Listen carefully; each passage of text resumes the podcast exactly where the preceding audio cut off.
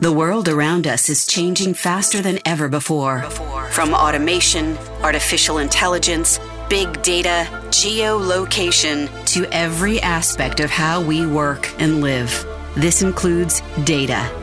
Welcome, Welcome. to Data Gurus Podcast. Our mission is to bring you a real life perspective on what's happening in the industry and how successful companies and individuals in this niche navigate through the sea of change encouraging you to be bold, be brave, and be fearless. Let's navigate the data ecosystem together. Welcome, welcome, welcome to the Data Gurus podcast.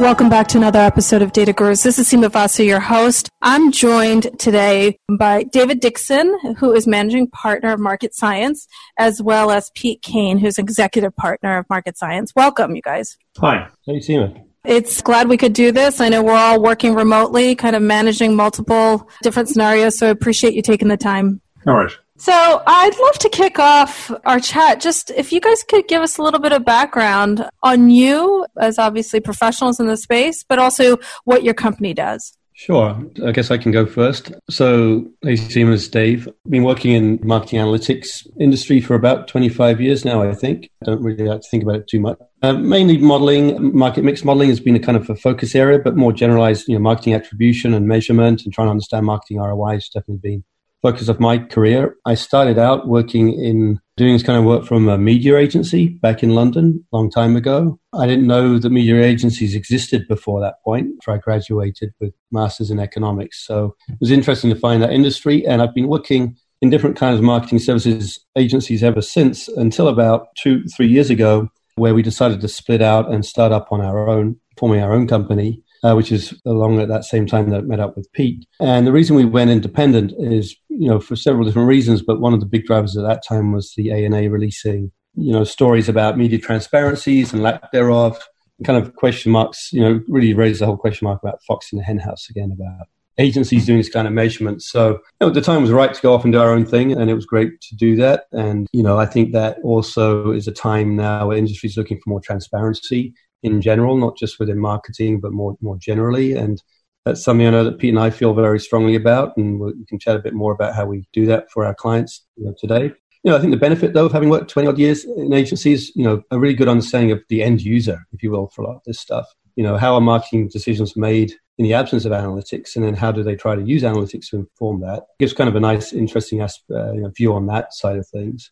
I think Pete's had a different, you know, come to this point through a different sort of set of 20, 25 years, and maybe Pete you can talk about that. Thanks, Dave. Yeah, so I'm an ex-academic, really. I mean, I did the kind of usual route of kind of PhD 23 years ago now, I think, but in major in economics, really, in econometrics. And I kind of left academia because, well, I guess there's more money in the real world to an extent. the main thing is when I got into marketing, I kind of quickly got to grips with the fact that, you know, it's all about economics, really. All of marketing's about how consumers behave. So, thinking about marketing analytics as a subject, it's really the economics of consumer behavior, i.e., you know, how markets or how products are priced and so on, and indeed how then marketing works in tandem with that. And then, having worked at a range of companies with that premise, if you like, both store level modelers and the market level modelers and brand modelers and so on throughout the industry for the last 20 odd years or so. About eight years ago, I decided I could do this myself. So formed my own company, Market Science Consulting. And then about, yeah, as Dave was saying, we've been working together over the last two or three years, fairly relatively, not informally per se, but different companies. And then over the last year or so, year and a half or so, we decided to merge, mainly because we had a very similar ethos, i.e., it's all about economics. And we have a very, not puristic per se, but a very set way of how we think things should be done. And we'll talk a little bit about the modeling later, it's very flexible modeling, but ultimately it's about transparency. It's about you know, making raising awareness, if you like, that it's all about economics of how, how consumers behave, however you package it up. It's about understanding consumers and then fitting the model around that rather than trying to sort of flog some fancy technique, really. And that's essentially, you know, my CV in the industry. It's quite impressive. It's interesting. I have done a lot of interviews, had lots of conversations about attribution and really understanding the return on investment of advertising marketing dollars. And I have not really spoken to people who are in this space who have that economic or econometric background and have applied it to understanding attribution. So I would love to understand your perspective on the problem, if there is a problem, or the challenges today as it relates to attribution. You know, we chatted a bit about this. I think the it almost starts right there with your question, Seema. You know, people come to attribution with that in mind. I need to attribute, you know, some sales to marketing. It's kind of a measurement thinking. You know, I must measure something. I think the way Pete and I come at it is more from just economic understanding. Oh, let's understand how you know how should this marketing be working? How is it working to drive, make somebody go buy something? You know, what's the underlying economic behavior that and, and economic model that's working there? I remember one of my first meetings at media agency back in the day. I, I made a presentation about how how to sell detergent for Unilever. I think it was. I drew demand curves economic demand curves with price and, and, quantity. And at the end of the meeting, my boss at times said, really nice meeting, but don't ever draw those charts again. you know, that was way too much. But we just come at it from that kind of economic perspective and, and then go towards the measurement. You know, once we have an understanding of how consumer, you know, what we think we're measuring from a consumer consumption perspective, then how best should we, remodel it? Let me clarify that. So it's really understanding kind of supply and demand first and foremost from a consumer perspective. Is that what you mean when you say looking at it from a consumer behavior perspective? Exactly. It's the economics of demand, you know, once you understand that. And, you know, that's become a lot more complex over the last 20 years. You know, 25 years ago when I was, when, you know, Pete and I were learning this stuff in college, it was, you know, the more you charge, the higher the price, the less volume you'll sell. You know, that was the kind of basic demand. But, you know, today we know things are a lot more complicated and the way marketing is working to shift that demand curve and shift people's perceptions of pricing, either to obscure pricing or you know make people less sensitive to it, you know, has become a lot more sophisticated. And so therefore the way we then turn to measure it, it needs to become a lot more sophisticated too. And I think that's where of what Pete's dedicated his career to and the techniques we have today, you know, have grown out of that. But it all goes back to this understanding well what's happening to the fundamental economics here. So you're solving a problem, though, right? Ultimately, your approach is solving a problem that exists with existing attribution models. I'm making that hypothesis. Well, I mean, to kind of supplement that response, I think the one of the things we find with attribution, to Dave's point before, it's about people focus very much on measurement. But I think, you know, we, we often hear, well, I've often heard in the past that things like, you know, very granular multi-touch attribution solutions and so on you know, which fall into the category of attribution models, obviously. It's not about incremental. And I find that a very strange statement. So if attribution is not about incremental, and by incremental, we mean some kind of causal analysis. If it isn't about that, then what's it about? And I think, you know, for me, the key challenge in our industry today, I mean, people talk a lot about network models, models where you understand search through some kind of consumer journey, and these buzzwords are bandied about. That's lovely. But ultimately, it all comes down to what extent can you de- demonstrate a causal effect of X and Y? And that's the bottom line to all of everything that we do. And so to try and differentiate what we do, and we'll talk a little bit about, I guess, in terms of the modeling structures we talk about in terms of short and long term effects and so on, maybe a little later. But I mean, the main thrust of everything, if one wants to make or differentiate or do something new in this space, I think as far as we're concerned, certainly is, you know, you have to bring to the fore the causal effects of what you're doing. So particularly things in the digital revolution, right? So, you know, think about something like paid search. You know, it's main search is a demand driven thing. You know, so unlike something like a television advert, which is kind of given to you, if you like, you know, you see it, you didn't ask for it, you just see it on the television, particularly. We, we you know, have to qualify that to a certain extent, but typically with something like paid search, it's very much a demand driven variable. You know, you, right, meaning the consumer has to type it in and they get the result. Exactly. So it's very much subject to things like selection bias. You know, the idea is to what extent can you really tell what that paid search ad did incrementally over what the consumer would have done anyway?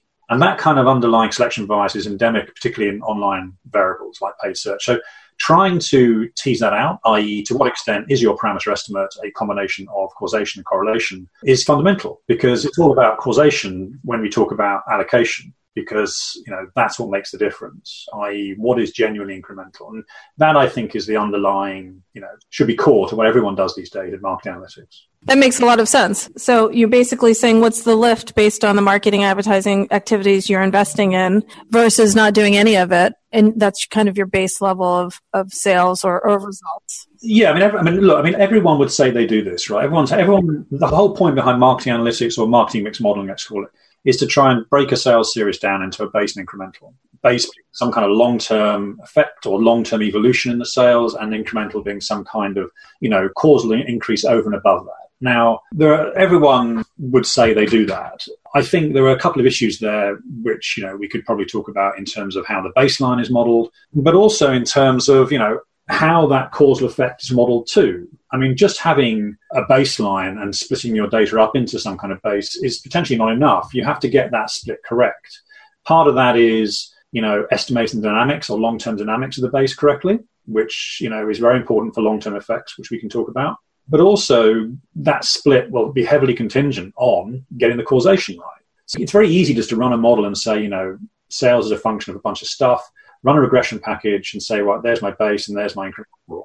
That parameter is very much contingent on, well, how causal is it? You know, you know, the idea being that base could be very much higher than you think it is because what you're ascribing to incremental is predominantly correlation. And that's important because clearly when you're thinking about things like optimal allocation, if you have a high degree of selection bias and you say, well, search is doing a lot more than you think it is, you're going to give a result back to the client which says, hey, chuck everything into paid search that's really not the way it should go. You really need to think, well, to what extent is that genuinely causal? You know, and that's fundamental to everything. Well, it's fundamental to any econometric model, really.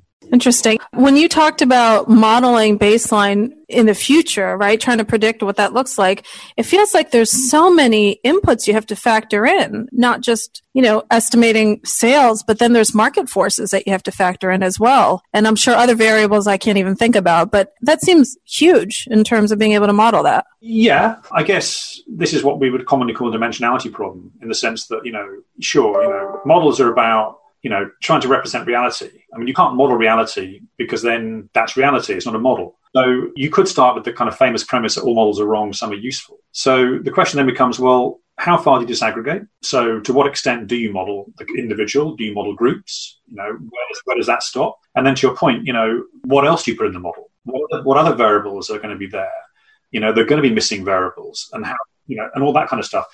That is absolutely true. And it all depends on what levels of data you have, what variables exist, with the basic premise that you can't really get everything in there. It's almost like you need to be broadly correct rather than absolutely wrong. And I think, you know, that touches on what I was going to say a second ago, but touches more on this kind of baseline incremental split. So getting that model structure correct is, is critical for that baseline incremental split to get that correct. And in terms of what we have been trying to do to improve that model specification over the last so many years is this so-called long-term and short-term effects of media, which touches on your point. So let's imagine you have a model which has a very wide specification of variables in it. So you think you've captured demand correctly, and you've also captured that demand at the right level of aggregation. So you may be a client who just wants to look at a macro model of demand at total national level, for total US sales, for example. I'd probably never recommend doing that, but you then want to drill down and say, well, I'm going to look at demand at DMA level or regional level or whatever level you're looking at. So, that, so, so the question then becomes, how do we look at long term, short term, basically? And that then becomes contingent on looking at the baseline dynamics, looking at incremental dynamics, and how they work together over time. So you can then split apart how short term media works and then how media then drives baseline evolution over time. That's essentially how we would, uh, construct the models anyway. And from your perspective, I guess who typically brings you in as a partner? Like more specifically, which departments do you work with to do this type of modeling and attribution? Because it seems so different than what traditionally, you know, marketing people might use or, or quite frankly, understand. I mean, we still de- definitely work with marketing, the marketing community, and will be brought in by them. You know, obviously now increasingly clients do have their own marketing analytics departments, so they, they would bring us in. But you know, I think where we see a lot of our work is with the chief financial officer and that side of businesses. There's a famous quote that is ascribed to some CFO. No one knows who he, he or she was, but he said, "You know, if I added up all of the ROI analysis done in my company, it should be three times the size that it is." So, you know, it's this whole idea that, you know, as Pete was saying earlier, you know, if you don't split out real incremental or real lift from the baseline and do it properly, you, you'll tend to overestimate the lift. Goes back to what we said. Know, if you set out to measure something, you're going to want to measure it. You want to find something, right? So you kind of come back with that bias and you, you, try to find stuff where maybe there isn't, or you find too much of it. So, you know, I think we find that the CFO office and the financial community are prepared to live with perhaps lower ROIs or, you know, whatever it is. But if it's more believable, if it's more if it makes sense, it's more complete, then they're going to want to use, you know, be more reliant on it to make decisions. And you guys have a case study that you worked with with Intel, and I believe you, I believe if the CFO actually brought you guys in to understand the return on investment on marketing dollars. Can you walk us through a little bit of that case study specifically?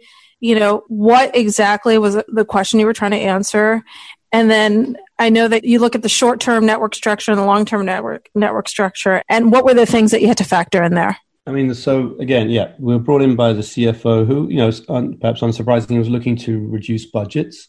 And the question was, you know, how and where. So we ran the models. I think the technique speaks explain, you know, really aims to try to pass out long and short term, as we explained. What does that mean? It means promotional marketing, more short term from perhaps more branding and long term marketing programs and try to understand how those two things work. You know, what we find is long term drivers tend to be more perceptual things. It's what consumers are thinking than, you know, other things like the economy because people react to what they think, not necessarily level of GDP is. Who knows what GDP even means? Right. That's interesting. Once we put those things into the model and understand, well, how is the perception of Intel as a technology leader changing? And how is that changing by different kinds of, you know, important customer segments like the high-end chipset for, you know, small businesses? And what's the power of brand for that segment versus, you know, the mass consumer segment?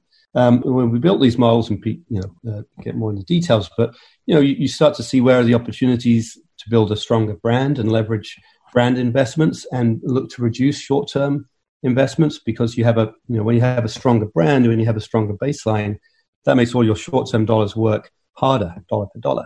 So you can actually afford to reduce some of the short term money because you have a stronger base that it's working up and it will still work the same you know so you don't lose that much sales when you come to the equity is already there exactly Mm-hmm. Yeah, I think that's a great summary. Actually, I think that what you mentioned there about short-term and long-term networks is, you know, is pretty much hitting the nail on the head. Really, I mean, what Dave's talking about there really is, you know, we have a model which is the short-term incremental element, and we also, in tandem with that, given the model allows us to extract long-term evolution in the data simultaneously, we have a, a simultaneous model in tandem which allows you to understand the growth of that baseline in a network sense. So you may have, for example, observe long-term sales model from the data, and you then run a separate model for that, which says, okay, well, how does that merge with things like earned media?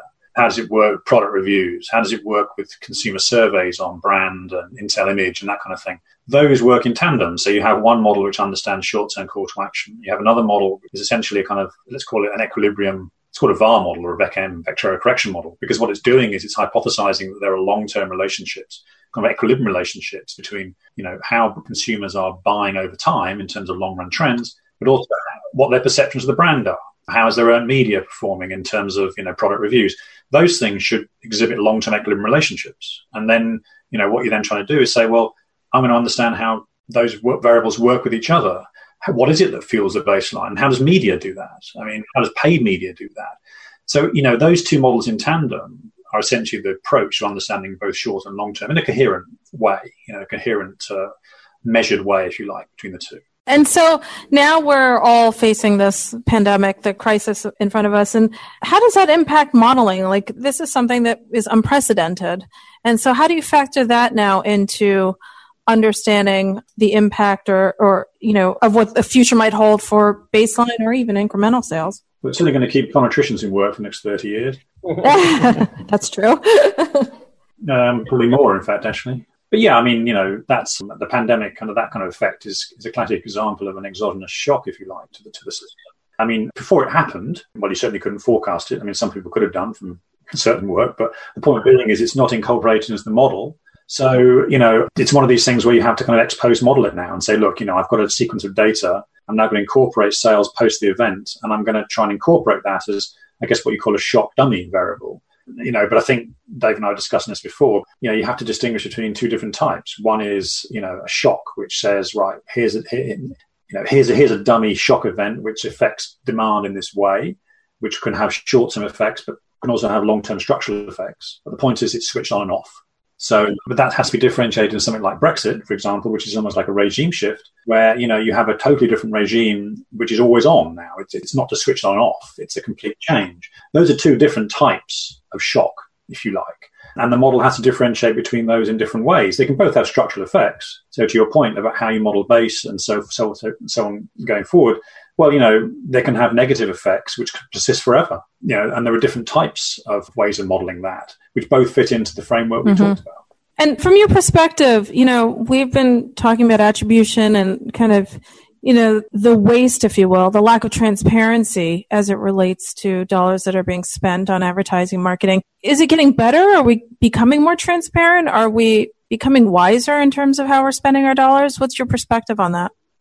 That's a good question. I mean, it's you know it's hard to know when you, you don't have full optics. You know, these things are getting better. Definitely, you know, organisations like the ANA um, putting together committees and you know trying to bring more transparency to the trading, the day-to-day trading of digital media. Awareness is definitely a lot higher now about the issues, and so one would hope that that gets better. Actually, I think interestingly, there are aspects here from potentially go from the COVID response with people spending more time at home now, both concern and marketers. People are going to be much more aware of what's happening online as we spend even more time there with our families in proximity. Now, this could shift a lot of perceptions even further about uh, the marketing environment and make you know stronger demand on brands to be more responsible and responsive. So uh, you know it's always a game in progress, I guess. Yeah. Sorry, I was just going to say, you know, I think this is where understanding the economics is important. Again, you know, it's talking now about more of a prescriptive model as we look forward and try to forecast, really like the dark science, dark arts of uh, of economics, right? We need to come at it from the theory because the data isn't there yet. And it probably won't be there for a while. As Pete said, you're going to have to wait several months, maybe years to understand how this thing worked. So we've got to think now as economists more than econometricians or people who measure, but think how is this going to impact hearts and minds of people and supply chains and so forth? And how will all that come together to shape the consumer economy going forward? I think that's where getting back to the economics is going to be important as we think about how these things will evolve. No, I completely agree. But I also think, just to finish that point about transparency, I think, you know, what we often see a lot with clients these days is the, this concept of trying to bring stuff in house. So the notion that, you know, we get results from suppliers, but we need to explain them to our stakeholders with sufficient detail to gain credibility. And I think the notion of in, in-house teams wanting to do some of this stuff themselves is where uh, you know additional transparency comes to the fore because you know they once analysts get their hands on the modeling techniques, they can understand where the results come from. They can understand you know how results are derived. You know, so not only from the econometric model, because don't forget, marketing analytics or marketing mix modeling is not just about econometrics per se. It's a process, right? Which is like econometrics is just parameter estimation, i.e., how does how do consumers respond in, to an impulse? But that's just one part of it. It's you know it's data analysis, it's data analytics, it's then taking that analysis and analytics into translating some you know consumable output for a client. I.e., you can't just go to a client and give a bunch of parameter estimates. You have to you know, what is your volumetric contribution? You know, how do I allocate? How do I take that output and turn it into some kind of demand response curve? And getting clients in-house data science teams to do that themselves with the software, and part of what we're trying to do is, is do that, where clients, you know, can take software that we build so they can then, you know, see where the parameters come from and they can see where the decompositions of sales come from and where response curves come from. So they can then, and indeed, that, that was the genesis of the Intel work, really, you know, and then we can say, well, okay, their stakeholders can believe what they're seeing because they can see precisely where the results came from. Right. It's not a black box. No, exactly. Yeah. Right the black box. And then I think if it throws up, you know, if it shines a light on an area that doesn't seem to be performing well, you know, that can then lead them to go, well, you know, let's do some experimentation. Let's cut the spend here or change the spend in some way and see what happens. Right. You know, I mean, I think we all modeling is not the end answer. It's really just the starting point that, you know, you need to go forward with set of experimentation in mind and, you know, take the model insights, try to apply them and, you know, remodel and, and continue to evolve your level of understanding through that kind of, you know, process. Yeah, I always think that people look for a silver bullet, and you're right. It's probably the beginning of the journey, right? Because then you have to experiment and try different things to see what the impact is. Exactly. You know, and I think that's where you know some issue with the MTA industry when it promised to answer everything. When was it five years ago? and didn't, you know, and you could almost tell at the beginning, well, how can it do all of that? You know, just by getting the data on everything isn't really going to be enough. Mm-hmm. But, you know, it certainly helped motivate us and pushed us to, you know, understand these different data sets and integrate them in what we think is the best way possible and continue that process of modeling and experimentation and learning and informing budget decisions. So let me ask you some very practical questions in terms of if somebody were to engage you on a project, how long is the length of that project typically? It's good, yeah, an interesting one. I think usually the first engagement typically is like a three month thing. Okay. Where I understand it. How does it work? What does it look like? How painful is it? You know, is it worth the exercise? And, you know, then it becomes a process of updating and maintaining. In the 25 years I've been in business, I don't think we've ever had a contract last more than one year. Well, I know we have. Okay. But we've had clients who've lasted 15 and still counting, you know. So every year's like starting over, if you will, but but in a way that keeps us honest and keeps us needing to make the work useful and relevant and, and transparent and all these other things. Do you guys specialize in specific verticals or is this, do you work across, you know, any vertical? I think we've worked on almost every one, to be honest. You know, especially today where it's beyond not just media, but you know, customer experience and all of these other areas of investment. Right. You know, it really can be any firm from any. Mm-hmm and, and, frankly, any size as well. We do a lot of work with startups and with um, you know companies just pre-IPO and you know different stages of their growth curve.